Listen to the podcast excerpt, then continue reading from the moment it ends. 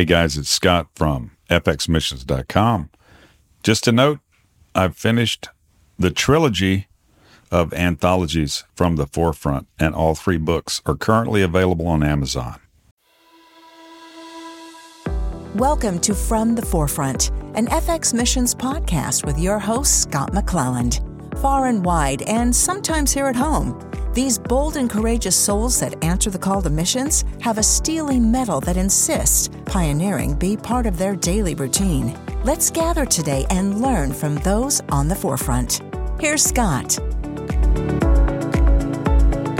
Hi, Scott McClelland here for your FX Missions From the Forefront podcast, special edition. We've got a book review that we're working on today, and we've got the great good privilege of being joined by the author of the book we're reviewing, the book title In Good Faith by Scott Shay. Scott, welcome. It's good to be here. Thank you for having me, Scott. Yeah. No, I really appreciate the chance to talk to you. We've talked a few times. Your book, I got to say, the first thing that I came in contact about your book was somewhat impressive. Since then, I've gotten a chance to look at it and read into it. It's not a thin book necessarily. How long did it take you to write that thing? It took me 5 years to write the book because I have a full-time day job. So Yes. Wow. Well, I can well imagine that it did, because you can clearly see early on in the book that your thoughts are distilled. This is something that you've thought through at depth and done a ton of research. So In Good Faith has been recently released. Do I understand that right? It's been a few months now. It's actually been pretty successful. It's had two hardcover printings, and it just came on paperback. So it's been doing pretty well. Excellent. Very, very good to hear. And I appreciate the conversation that you're raising in the book, In Good Faith. And if you'll humor me here, I just want to mention how I first came in contact with the book. Of course, there was some conversation from your organization, and I was made aware that you went to Google and I guess they call it a Google Talk. Yep, I was there. It was it was quite a lot of fun. I was probably one of the few believers in the room, actually, but it was a lot of fun. I mean, one of the nice things about writing a book is I've been at Google Talk, which is, and at Google, where it's primarily folks who think that reason is enough. There's no need to believe in God. I got a lot of interesting questions. I had a lot of really fascinating dialogue. Some of it's on YouTube. And some of it was before and after. I have to say one thing about Google. One thing I've learned, there is no food hall better than going to Google. That they beat everybody on. Whatever else they're doing, they're every kind of food you can imagine. The cafeteria is well stocked. Oh, my gosh. And then, of course, I've been to other places where I've been on the 700 Club. I've been at Greek Orthodox churches. I've been in Islamic venues. It's one of the treats of writing a book is you get to meet and talk to a lot of different people. I got to say, your book and the premise of your book, though conciliatory, it can be a little bit challenging. And I kind of got this from the Google Talk. Not that you're being unnecessarily confrontive. I think there's a very even-handed approach you're taking to these subjects. But when you go into Google, and by the way, we'll backlink to this content of what's on YouTube, at least. When you go into Google and say a huge problem in our society today is idolatry. Yes. I thought we were about to see a biblical event happen there. That was brave. That's almost the only way I can characterize it. And I would guess you were met with a little stiffness on that subject. I did watch the entire Google Talk, but how did you feel in that moment raising the subject of idolatry as a huge societal problem?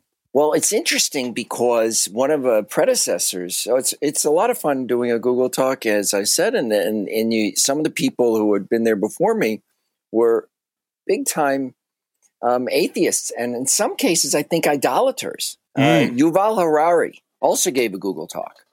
Okay. And have you read Sapiens or heard of Sapiens and Homo Deus and 21 Lessons for the 21st Century, which I reviewed as well?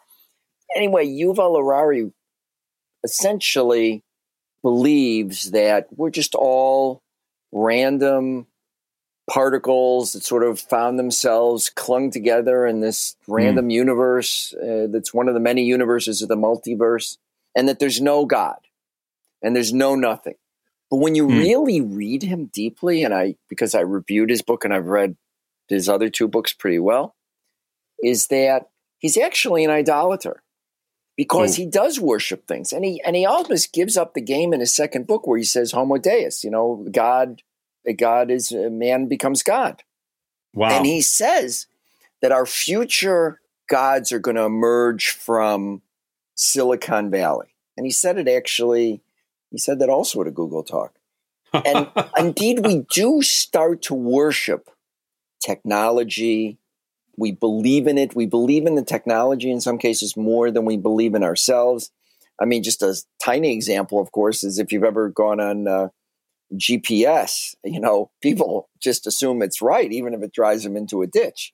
You give up in a certain kind of way your own thinking when you rely entirely on certain things. And we also ascribe abilities to ideologies and technologies that they don't really deserve. So can I define idolatry? Because this is a thing that people don't get. They think, oh, idolatry is some quaint bowing down to statues or a Wiccan chants or something like that. But in reality, and if people remember one thing about what I say, and I heard this afterward in Google Talk, actually, and I've heard this elsewhere, is just remember this.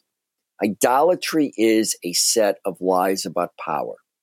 It's about ascribing super authority or superpowers to finite beings, you and me, individuals, ideologies, or natural processes. And so we may have thought that, you know, after the God King Pharaoh, that we licked idolatry. But in reality, the whole 20th century was a catalog of God King Pharaohs. Stalin, Mao, Pol Pot, the Assad family, the Kim family, Hitler, and it goes on. And they all use the same tropes as the God King Pharaoh. Pageantry, poetry, myths, songs, all backed up with powerful armies and secret informers. And whatever the God King says, whatever Pharaoh said was law. He said, throw the Israelite baby boys into the Nile, then that's what happened. And if he said murder his own people or murder the Israelites, that's what happened. Well, the same thing, look at Stalin. Stalin starved the Ukraine, killed a quarter of the people in the Ukraine through starvation, killed all the kulaks, sent tens of millions to the gulag, and nobody ever questions his authority. Indeed, he had his image, the Soviet Space Agency broadcast his image into space. Mao is responsible for the deaths of 75 million of his comrades, and he said that it would be okay if 300 million, his scribe said that 300 million had died to ensure the future of the Communist Party. So you have all these people that have super authority. Nobody questions a Hitler. Nobody questions a Mao or a Stalin. And to a certain degree, we do that in a macro way. As I said, the whole 20th century was about that. But if you think about it, we do it in a micro way. So how did, in our intimate encounters, how did Harvey Weinstein, Charlie Rose, Matt Lauer, Kevin Spacey, and it goes on, how did they get away with what they got away with? Well, they set themselves up as idols. They were unquestioned and unquestionable within their industries. And so if Charlie Rose said someone was lying at CBS about something related to his abuse of them, well, that was truth. And so idolatry is all over. And that's one of the points I make in my book. And I think I actually got people, not just at Google, but at other venues saying, whoa, I need to think about that one. Maybe I'm not a believer, but am I an idolater? Wow. Yeah, I thought you did that with some finesse at the Google Talk, and obviously you've spent a fair amount of time investing in the understanding of this. But the ascribing superpower to the finite, that's idolatry. And even if we don't, you know, like you say, we don't get out these some mantras and maybe candles we're burning to a statue or an image or something of those kinds, it still qualifies as an exaltation, if you will, of the finite in a way that gives it authority beyond that scope. That is clearly something you've cultivated an understanding on. And I think there's a lot more, even just in the preface of your book, you really make those things clear. One of your statements that you made is to truly understand idolatry is to reject it. Or to understand the true nature of idolatry is to reject it. That was one of my favorite statements from the early part of your book. And I think that's true. But how do we get our arms around idolatry in what is, you know, it's a pretty materialistic or naturalistic society around us in terms of thought, scientific or reasonable, reason-based. So this is a confrontive subject to me, and But, you know, you're kind of an unlikely guy in a lot of ways to write a book like this. I don't mean that in any confrontive way, but you're a businessman. I am. I so started a bank. And that to me seems impossible. So clearly it's not. You've done it. But tell us a little bit about your backstory. There's some other things on the backstory I want to unpack with you, but tell us about your business and kind of your day-to-day life and maybe the inspiration for this book. I know it's not your only book, and I know there's another one in queue. What inspired you as the Scott Shay that you are to tackle this? So maybe I will go all the way back. We were talking about this a little bit before the show, and I think this book has been brewing in me since I was in the single digits. Because I grew up in Chicago, the son of a Holocaust survivor. So my backstory really, in a way, was heavily influenced by my father's backstory. He was a not quite 14-year-old in Svexner, Lithuania in 1939 when the Nazis came in. And they proceeded to murder his father. They murdered his aunts, his uncles, his cousins, his brothers. His mother had previously died in childbirth, giving birth to one of his brothers who was slaughtered. And he ended up being first sent for slave labor because he was a really robust guy. By the time he was liberated, he was less than 70 pounds. He was in the 60s of pounds. And probably days, at most weeks, certainly not even many months away from death. So he had the great fortune to be liberated by the American forces in Dachau, who liberated Dachau, and they put him in an army hospital. And he wasn't really strong enough to get out for just about a year. Wow. He was in terrible shape. But by the way, luckily, they didn't just feed him. You know, at that point, they knew if you just fed the liberated concentration camp inmates, they would die because their bodies had forgotten how to digest real food. Oh, so my. He was so fortunate. And then he ended up in Chicago. He ended up marrying, ended up having a child, me. And throughout his life, he knew, unlike many people, he didn't have faith in God. He knew there was a God because he knew there were so many teeny tiny things that if they would have gone the other direction, if he would have been 1 foot forward, 1 foot back, 1 foot to the side, he would have been murdered. If he would have been arbitrarily, not just standing, sitting, the time that he would walk somewhere, he would have been murdered. I mean, it was just so, there were so many close calls. So that he knew it was a miracle when he got to Chicago and was able to rebuild a life.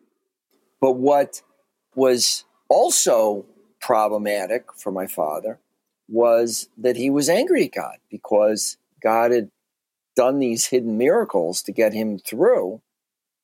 But what about his father? What about all of almost everybody he knew growing up was dead. And so I had to work that through myself via my father. And how does it, good God, let such evil happen? And that was a story throughout his entire life. So this book has been percolating in me since then. And there were some things that we can talk about that actually got me specifically to writing the book, but it's been percolating in me a long time. And that's why when I started writing this book, it became a passion, and that sustained me for 5 years of writing, because it's not easy writing a book. And it's not easy writing this book because it needed research. It needed work. I wanted it to be able to stand up, and it has been, even in colleges where people read Richard Dawkins and Christopher Hitchens and Sam Harris, all the, you know, the big name new atheists. To your point there, you were saying that the book is standing up well in universities where the parade of new atheists are making their voices heard. How is the book standing up in that context? What kind of feedback are you getting? So I've spoken at a few universities. That's akin to speaking at a Google, in that I really do get challenged. And I hear this from students, not in the main discussions, but they more or less say, and I'll summarize it this way, they don't say it exactly this way, but they get to college, and those who are believers say that they encounter professors who tell them, oh, you're a believer. Well, don't worry, we're here to educate you. And you can stop clinging to the superstitions of your parents. We're going to teach you why none of that makes sense, why it's all bunk. And that's the position. Wow. I mean, it's such a anti-religious, it's not just neutral, but it's really anti-religious in many. And so what's happening is I'm getting, well, this year not so, when it was in the last academic year, I guess the last one I did was in February of this year. Wow. Time flies. And people are organizing sort of readings. I mean, I have to be, I'm really actually thrilled. Some people have like gotten together with others to read the book sort of section by section. There are 6 sections. Yes. And it's beginning to take hold. And I'm also finding that parents are buying the book for their kids, because the kids are coming home after a semester, although I don't know what's happening this year, but kids are coming home and saying, well, I was a believer. I had one person, a parent, tell me that their child had gone to 12 years of Catholic school and only had a couple of semesters at Georgetown, nonetheless, and came back an atheist. Oh, my. Because they took comparative religion, which essentially says a lot of stuff about religion that doesn't necessarily make sense. And they read, as part of that class, Richard Dawkins. And Richard Dawkins, The God Delusion, convinced them that it was all bunk. Wow. But I get the good, the fun thing for me is I get people who are totally start as atheists. And I don't, I'm not trying to convert anybody. I really am not. I mean, the stakes are so high for people that trying to sit down, and I don't debate per se. I have had one debate. I debated Michael Shermer, which was a lot of fun. That's also on YouTube somewhere, who's written a lot of atheist books. But I don't generally debate people. But if I can give them doubts about their doubts, then they can start their own journey and see if they become, if faith makes sense to them or not. Yeah, yeah. I really appreciate the open-handed approach that you take with the book, because I get the feeling that that's going to be more effective in opening the conversation about faith. And you do a thorough job, I think, to the point I'm at, you do a thorough job of explaining why reason and faith aren't necessarily opponents. You want to talk to that a little bit? What can you say in brief there about how reason and faith are not necessarily mutually exclusive? So first of all, people tell me constantly, I get this question, particularly at venues like universities and Google, isn't reason enough? I mean, we have Kant. We have the moral imperative. We have these moral philosophers. We have Peter Singer, who is an atheist moral philosopher. Aren't these enough? And the problem is, the answer to that is, or not the problem, the answer is no. Reason can get you into a whole lot of trouble. and it has historically. I mean, look, communism was essentially an atheist reasoned, I would say, idolatry started by Marx. I mean, he was able to rationalize just about everything, because if the most important thing is the supremacy of the party, if the most important thing are these ideas of the proletariat or these and the bourgeois and the class struggle, well, killing all the kulaks, that makes sense. I mean, gosh, I'm not exaggerating. Look, that's how we got it. That's how, and that's in China, the Cultural Revolution, that made sense to Mao. Yeah. And, in Cambodia, Pol Pot thought that anybody who was wearing glasses was an intellectual and acting against the peasant class. So you had anybody who wore glasses murdered. I mean, you can't even make this up. Reason can lead you to a whole lot of bad places. Peter Singer is the leading moral philosopher for atheists. And he's not a bad guy. Doesn't seem like a bad guy if you meet him or the like. But he has to have some sort of principles.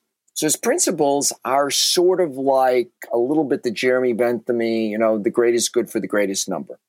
So you would say in our society, most of the cost of medical care are for the very old.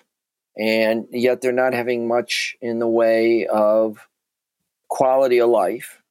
And he would say also, you have people who were born with grave disabilities, and they're not going to have much of a quality of life. So if we eliminate having to pay for all of those excess costs, we'll be okay. So he writes in his book that it's okay, in all of his books actually, it's okay to euthanize babies if they're going to have a substantial burden on society. And he doesn't quite say, although he's protested frequently by folks who have various disabilities, because by inference, he's okay with, eliminating the burden on society of all sorts of people with all sorts of disabilities. Mm-hmm. He's a nice guy. He doesn't seem like a bad guy.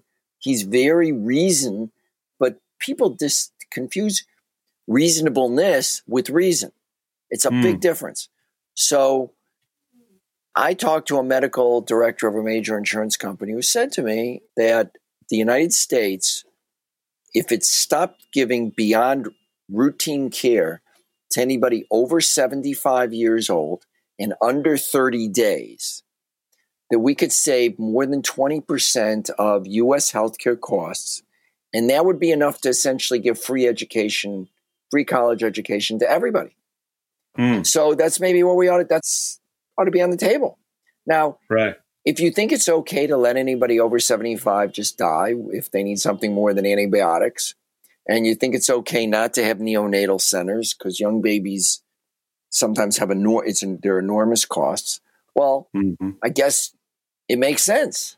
I mean, and even Richard Dawkins doesn't like to say this, but he does. I mean, he's written it and he doesn't like to put too fine a point on it, but he also agrees with infanticide. If there's going to be a very severely disabled baby that's going to have a life of disability, and that baby should just be put to death.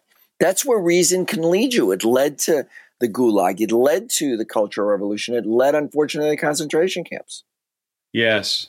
Yeah, a lot of those ideas of kind seem to recycle, and we end up, society and history ends up with untold horror that we can get to with reason. But you approach those guys in conversation. The reason, you're saying there's a place for reason, and it's not the place that faith inhabits, and there's a place for faith, and it's not necessarily reason in itself, but they collaborate, I think is your point. And there's, don't throw away your mind because you've got faith, but don't throw away your faith because you have a mind. Well, that's exactly, you nailed it. And that's what I try to argue, is that people try to say, well, we have reason, it's enough. It's not. Reason can lead you to all sorts of bad places. And unfortunately, people who just believe in reason frequently morph into idolatries of different things, the science, the technology, the communism, the ideology. I mean, science can do a lot of good stuff. And I'm a I love science. I love, you know, I'm glad I can have surgery with antibiotics and anesthesia. Yes. And that, you know, we're able to talk on this podcast. Those are wonderful. But right. You have to, but science is what it is. It's a tool that we can use. The thing that I'd say to atheists is I say the core idea. Hillel, an ancient sage, said you can sum up the whole Bible by the following. Don't do unto someone else what you wouldn't want done unto you. The rest is commentary. Go learn it. So Stalin would have not wanted to send himself to the gulag. Mao wouldn't have wanted to send himself to the gulag. And anybody who's using reason, if they just stop at the golden rule, in the Hebrew scriptures, it says, love your neighbor as yourself. And in the Christian scriptures, it says the same thing. In the Hebrew scriptures, and for those who know Hebrew, v'ahavta karecha kamocha, very succinct. Love your neighbor as yourself. And if you do that and if you use the most modest form of the golden rule, I think that's really the secret. And so for atheists who are adherents to the golden rule, I can actually make common cause with them.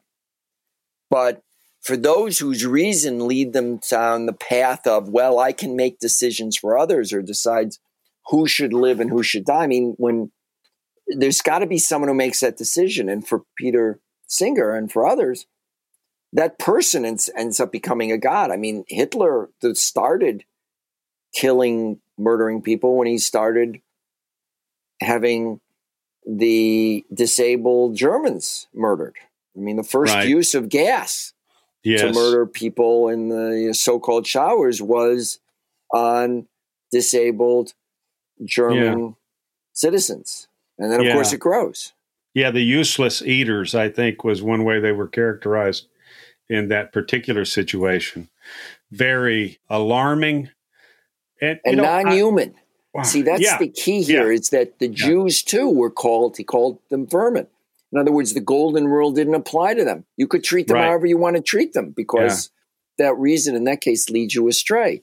You need ultimately, see, I believe that we're all, and the Bible starts out this way, we're all endowed with a divine spark, you know, but B'Tselem Elokim, that's what it says in Hebrew. Everybody gets this little divine spark. And so we have to treat everybody with that little, recognizing everybody else has it, and we're supposed to search for it too, I think. But for atheists, as long as everybody at least has humanity, I'm okay. As long as you don't view that disabled person as being less than human, or that Jew as being vermin, or someone of another race, creed, or kind being not human. That's why the Bible started with us all being brothers and sisters, you know. Yeah. Figuratively, brothers and sisters. Yes. Yeah, it makes sense. And I think you work hard to find common ground, you know, with monotheistic perspectives. And obviously you're looking also, I think, and try hard, like you're saying here, to find common ground that in our humanity, because it's something we all share. I think you've done a great job on that. And I appreciate you being diligent to do that because it was not simple. And it probably wasn't the easiest way to approach it, but I think it represents you well, and I appreciate that aspect of the book for sure. Thank you. Thank you. That was the hard road, but you took it and you managed it well. I think so often, you know, as people of belief, we're trying to do everything we can to remove the tension from our own worldview, and it causes us to end up in weird places where we also, maybe we don't technically dehumanize others, but we certainly look at them in a way that I think makes their creator something less than our creator in terms of the way we view others who have a different worldview or perspective. So the value you ascribe to everyone in the conversation, extremely appreciated from my point of view, and it's beautifully done. I appreciate that. I've got a question here, and we're coming to the last 5 or so minutes of our time together, but what do you hope that your book contributes, and what do you hope that your book doesn't contribute or doesn't do? Well, what I want people to be able to do, people who are having doubts, people who are being told that it's irrational to believe in God, that my book helps them in that you don't have to park your brain at the door to believe in God. You're not clinging to the superstitions of your parents by believing in God, that indeed it's rational to not believe. I'm not going to argue that it's not rational, but it's at least as rational to believe as well. And I think the evidence is greater for a omnipotent, omnibenevolent, and omnipotent God. So I'd like my book to at least put God and belief back on an even setting for many people in the intelligentsia in the United States and elsewhere. What don't I want my book to do? I would say I don't want it to lead to arguments. And I tried very hard. If you read my book, you know I always state the atheist argument first because I think you have to give respect to the other person. I mean, sometimes I have gone into discussions where I'm dismissed almost because I say I'm a believer, where people have a chip on their shoulder. I really don't want to do that. And I try to it's not a matter of de-escalation. It's a matter of treating the other person in a way you would want to be treated with respect. And even if the person isn't a believer, to recognize that they have a divine spark and it's my job is to search that out. So I hope my book doesn't lead to arguments. I really don't want it to, to do that. And I don't think it does, by and large. No, it hasn't. I don't find it argumentative, but it is extremely well researched. I know you join hands with a lot of people of faith and also a lot of people of reason to come to the places that you came to and to get the breadth that you accomplished.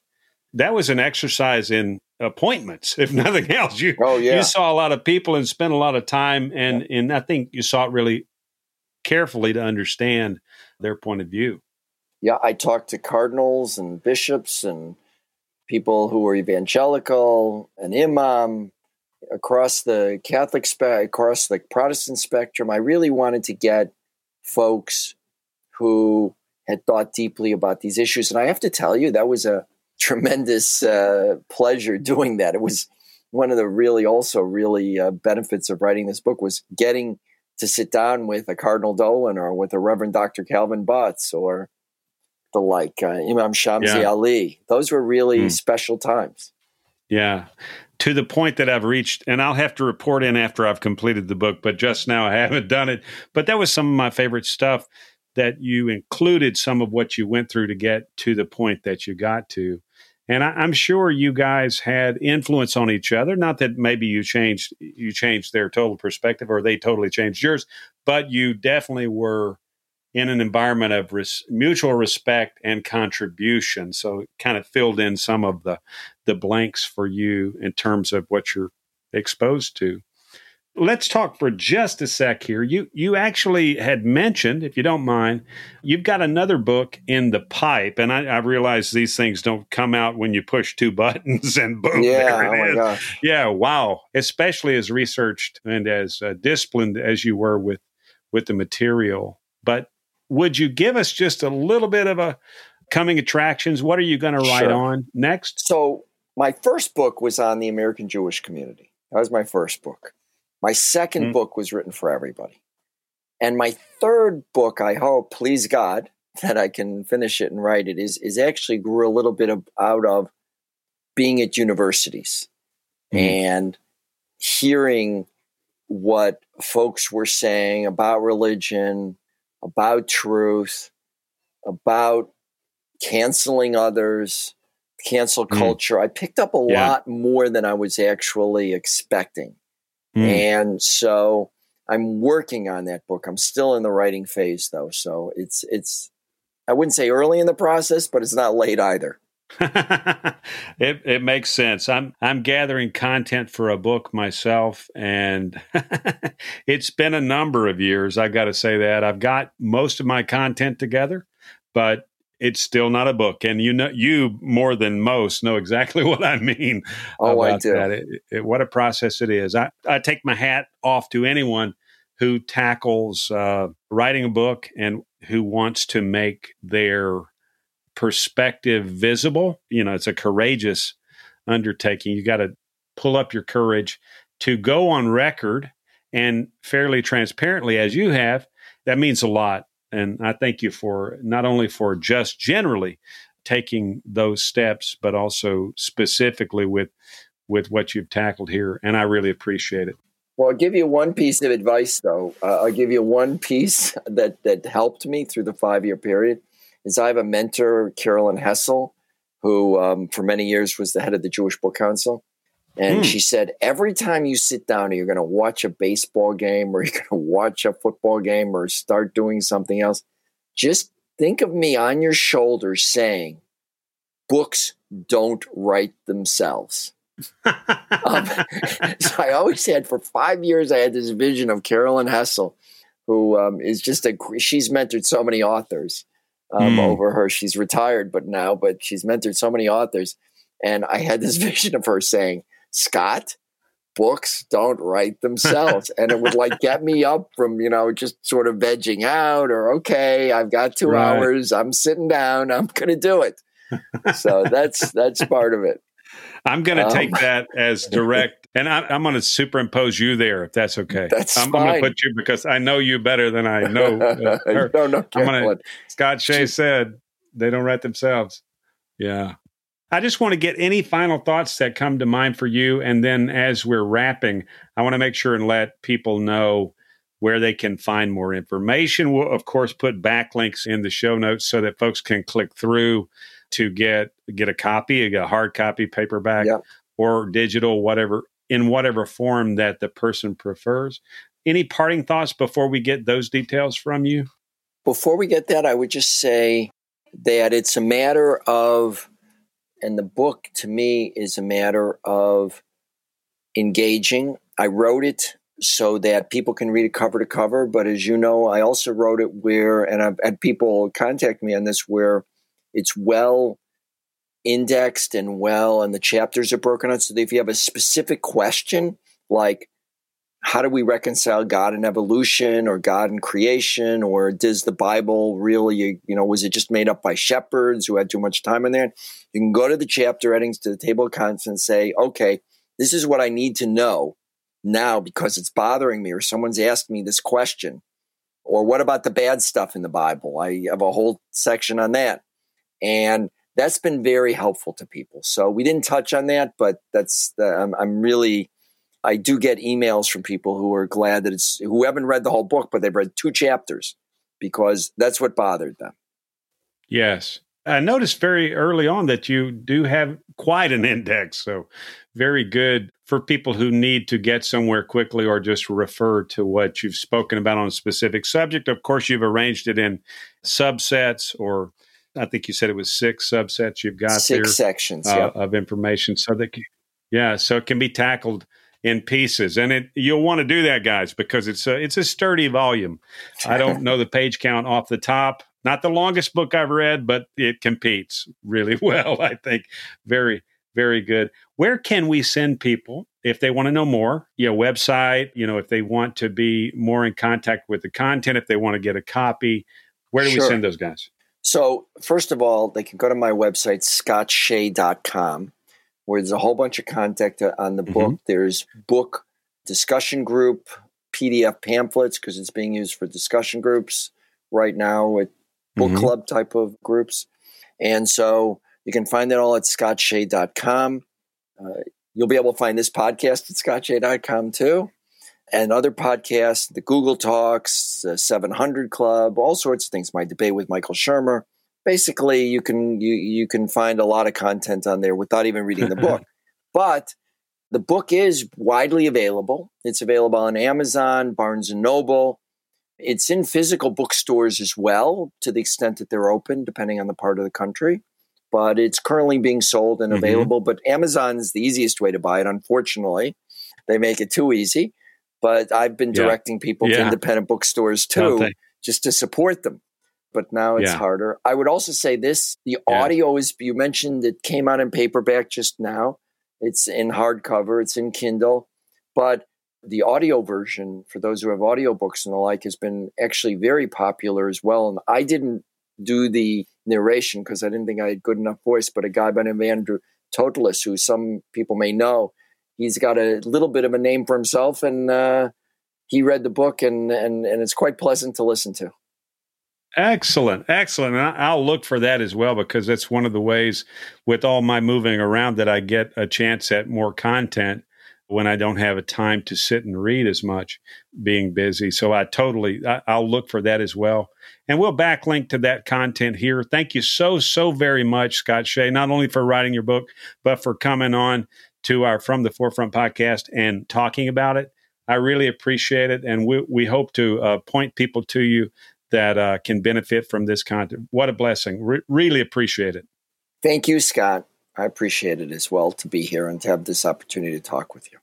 Yes, sir. Thank you.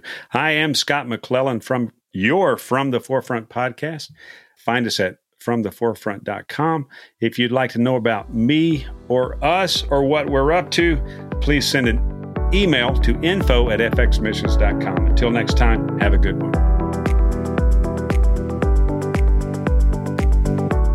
You've been listening to From the Forefront, hosted by FX Missions' Scott McClelland. If you've enjoyed this episode and you'd like more information on today's guest, please go to our Facebook page at facebook.com/FX Missions. Please rate our show on iTunes or your favorite podcast provider. If you know someone who should be a guest on our podcast, we're currently reviewing candidates for upcoming episodes. Please submit their name, affiliation, and an essay of why their story needs to be told to info@fxmissions.com. And of course, you can always follow us on Facebook, Twitter, Instagram, and our website at fxmissions.com. From Scott McClelland and the whole team here at FX Missions, thanks for listening. Till next time, have a great day.